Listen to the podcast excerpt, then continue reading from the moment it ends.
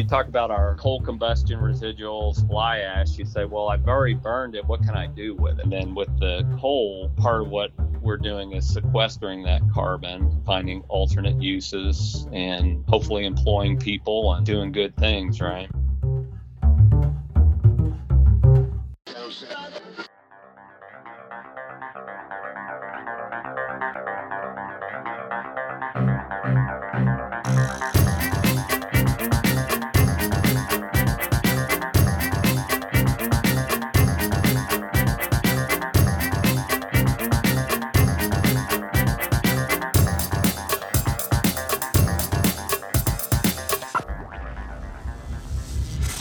This is Energy Cast, and I'm Jay Dauenhauer. Today we're talking about the future of coal and how it might have an even more important role to play beyond power. Now, call me a dinosaur, but I'm a big fan of coal. I don't think its demise is as certain as we think, and even if we closed all the plants here in the U.S., there are many countries that still need it. My guess says coal has a big future in the materials space. Now, we know the construction industry has been using coal ash from spent coal to reinforce concrete for years, but my guess says there are valuable materials to be made from coal before it has been fired in a power plant. He breaks it down like this If you want high strength and electrically conductive materials, use coal. If you want lightweight or insulating materials, use the fly ash. The secret, he says, is mixing coal and composites mixed with their quote super glue sealant or resin to make materials that are stronger, lighter, and more heat resistant than many metals or plastics. Even the unburned coal is fireproof, believe it or not. Now, my guess that someday we might see skyscrapers built out of its coal composites. Roofing tiles are ideal for the application, and bringing this back around to energy, coal can be used as a superior ingredient for batteries. So even if we wind down coal power plants in this country,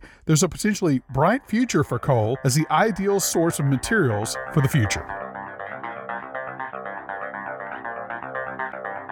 My guest today is Bill Easter, CEO of XMAT, a coal based material science company based in Orlando. XMAT began in 2013 as a spinoff of Semplastics. Since XMAT's inception, they have received several grants from the Department of Energy and the National Energy Technology Laboratory, or NETL. We spoke about utilization technologies with NETL back in episode 81. Bill got his start in the semiconductor business at Bell Labs. He describes the challenges and ultimate breakthroughs developing materials for the Department of Energy energy in this interview. I hope you enjoy my conversation with Bill Easter.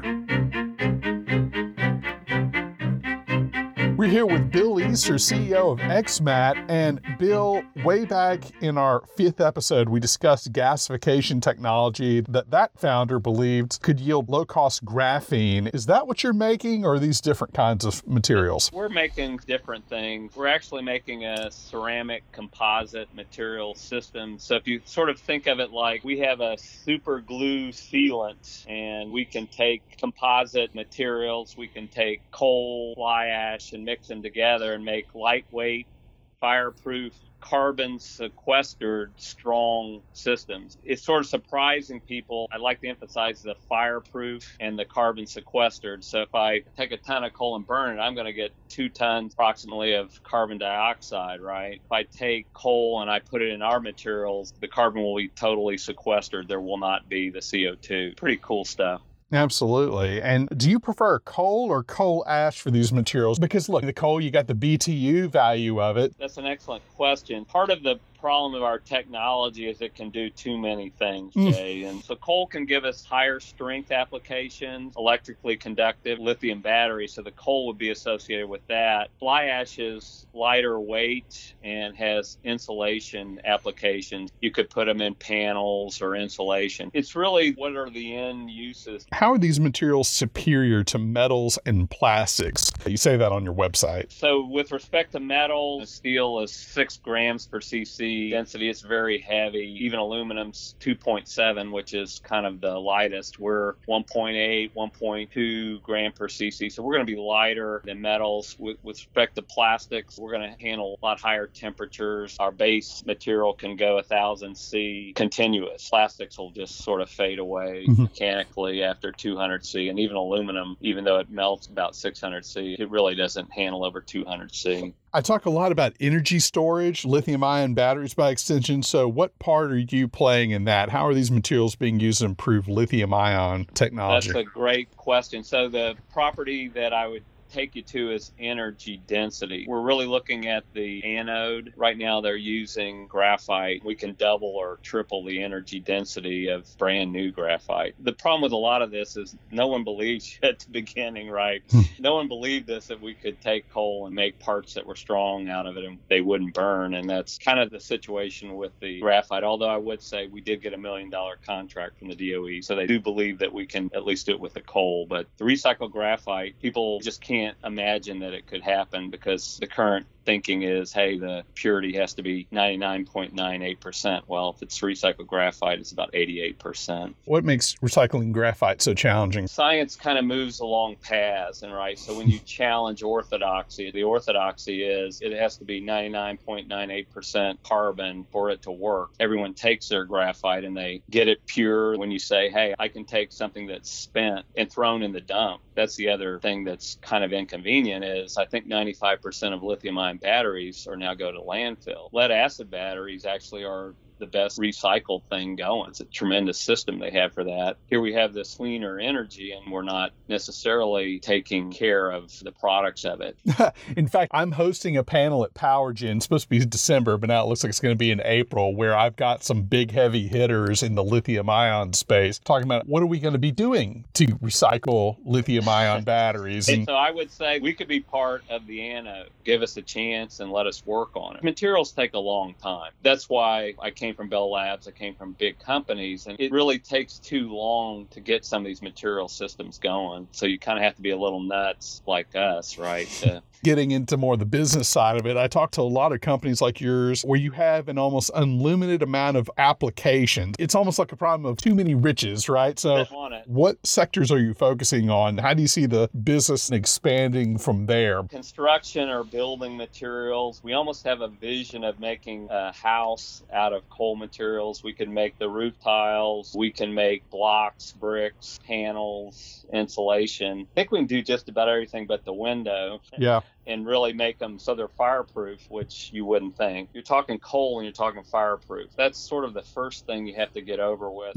if you look at our website, we kind of show that. And then it's actually stronger, right? It's all kind of crazy that this could be construction building materials. And then I really think we can help out on the anode. If you can increase the energy density and the cycle life, those are very positive things. A lot of the research funding is driving the first areas that we're looking at. Where will this eventually go is transportation, because almost everything we make is going to be lighter weight than the current stuff there. And higher temperature operations. So there's a real hole between, say, 200C and 700C, and we can fill that hole with our materials. With the building materials, I'm thinking it'd be comparable to something like cinder blocks.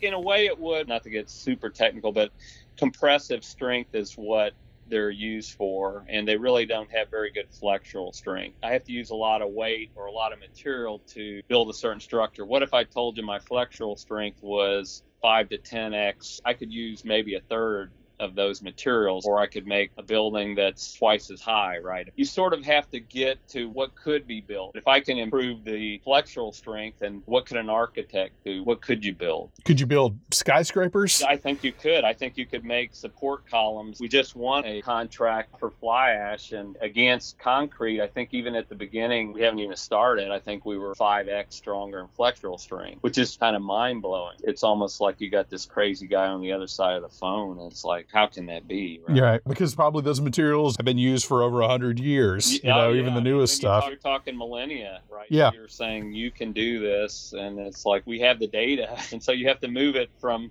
sort of test tube to beaker to pilot line, right? And then moving into a factory. In each of those steps, there's challenges as you scale, and those are technical challenges and financial challenges. Will you be able to scale it at each step? Investors are concerned about that. Generally, if you have it in a manufacturing line and you have all the customers lined up, more conservative investors are interested. And the farther you get closer to that test tube, you have to take a lot more risk to get involved in those kinds of things. Would all this serve as a really good sink for all the coal, especially the coal ash that's out there? Yeah, I don't want to say that we're going to replace concrete. Let's say we were able to carve out some subsection of that. Concrete worldwide, it may push close to 100 trillion pounds. And in our heyday, we mined a trillion and a half pounds. And then when you burn it, you about take it down 10%. And that's kind of close. We're also part of this contract to make them replace calcium carbonate and talc in plastics, right? Mm-hmm. That's about what the plastics market is for filler worldwide. It's about 150 billion pounds. The United States is really nothing. I think China is using like 10 trillion pounds of coal a year. It's staggering. They use it for power and for a lot of chemicals as well. This plastic issue has gotten so big and the stuff in the ocean. Would there be a way to replace that? Yeah, I think that's what happens at the end of life. Some of the building materials we could take the roof tiles and grind them up and then put them in the road. That's a really great point. The circular economy. If you talk about our coal combustion residuals, fly ash, you say, well, I've already burned it. What can I do with it? Can I yep. do something good with it so I don't throw it into the landfill or whatever? And then our technology can actually seal in things, right? Because people are worried about deleterious things happening. I think we can seal it up, make it environmentally benign, and also make it into products. And then with the coal, part of what we're doing is sequestering that carbon, finding alternate uses, and hopefully employing people and doing good things, right? Yeah. What are your conversations like with utilities and coal producers? Because utilities have all this coal ash, and I think what they're planning on doing is just going to throw it away, right? Would you envision something more of like a joint venture? We've talked to some utilities, and we've certainly talked to more coal producers, and they're very interested in what we're doing. They want us to move the technology farther down the line to reduce the risk because you work at big companies. They really want to have all the risks out before they get involved. We're kind of moving down this path and showing them what we're doing. And we're a little company, so licensing, joint ventures are all things that we're interested in. Yeah, and I see you have many other grants from DOE and NETL. I did an episode on NETL's utilization wing. Was it hard finding grants that were written to your technology? You know, sometimes these grants are written specifically where you're outside of their scope. The NETL and the DOE have been very supportive of what we're doing. Again, I told you I started in electric electronics. To break into a uh, new field, it takes time. You got to go to the conferences, the symposiums. you got to get familiar with the technologies and issues that they're having. Our first grant was a Colder Products grant, and that's the one that we did the roof tiles. We won a phase one, phase two. Then we won one with the DOE on the anode materials from coal. And that one we solicited on our own. We just won the fly ash one. And then there's three funding opportunity announcements. And they were asking, can you make stuff out of coal. We just went for that. We think we can build a house. I said that. Yeah. This sort of comes back to how do you break into business, hmm. and you need to find the areas that you can get a little higher margin at the beginning than start in compete with materials that have been made for millennia. Right? That's kind of hard to break in at the very high volume, low cost point. Bill, are you manufacturing these materials on a large scale at this point? We're moving to pilot scale. I mentioned that roof tile grant. This next year, we need to make the 100 square feet. Then that'll get all kinds of testing. We're not quite to the pilot scale yet. I'd say the roof tiles could pop out in a couple of years. Sure. And where would you locate a facility for this kind of manufacturing? Would it be located near the ash where the ash is deposited or or maybe even yeah, a coal mine? That's, that's a great point because I was shocked when I went to Wyoming. Coal's two, three cents a pound and they're talking transportation costs like a nickel a pound. And was, that's stunning. Yeah, manufacturing should be near the point of extraction as close as it can be for for the fly ash or coal combustion residuals, you'd want to be near the power plant. And then ideally, you'd want a mine mouth operation if you could. And I saw one of those in North Dakota. Be involved with that and to put the land back like it was. If we're using it, it's either grown or mined. And we live in a society that doesn't recognize that, Jay. Your car, your house, your cell phone. I think somehow we have to start having intelligent conversations. You can't say, I'm going to use this cell phone, but there's not going to be any mining anywhere in the world. You can't have it that way. So I'm for whatever energy source is rational for that particular location and as environmentally benign as possible. But they're trade offs. That's my soapbox. no, that's great. I like the idea that, yeah, it would be a mine mouth operation, but this time for making materials as opposed to a typical coal plant. Well, it would be a coal plant, wouldn't it? It would be a coal plant for yeah, materials. It would be. And so it's a whole different. So instead of two three cents a pound, you're now at a dollar a pound or something like that. West Virginia, Wyoming, North Dakota, they just send their minerals somewhere else and they're not able to take advantage of it. Part of our vision is factories and jobs for people in those areas. And then your tax base, you get a lot more money on taxes, right? If it's a dollar instead of two cents. That's kind of my joke. I lived in both West Virginia and Texas. And what's the difference between Texas and West Virginia? Well, Texas takes the oil and turns it into plastics and then into chemicals. West Virginia ships the coal out to other power plants to burn it at that yep. power plant. I have friends in West Virginia said we were dumb. We should have built the power plants and sold the power. That's right. Yeah, I spent a lot of time in both of those places too. Bill, going to finish with a lightning round of your thoughts on different energy technologies, starting with natural gas. It's a game changer. It's the most important thing in the last 10 years. Crude oil. Transportation can't get rid of it, and there's a whole host of products that come from it that our society couldn't live without. Nuclear. It's clean and it's always on. Coal. Still needed. Need that for the grid. Wind. Great for windy places. Solar. Great for sunny places. Good technology. Need a lot of land. Biofuels. I think a sugar cane. You may cut that one out. That'll get me in trouble.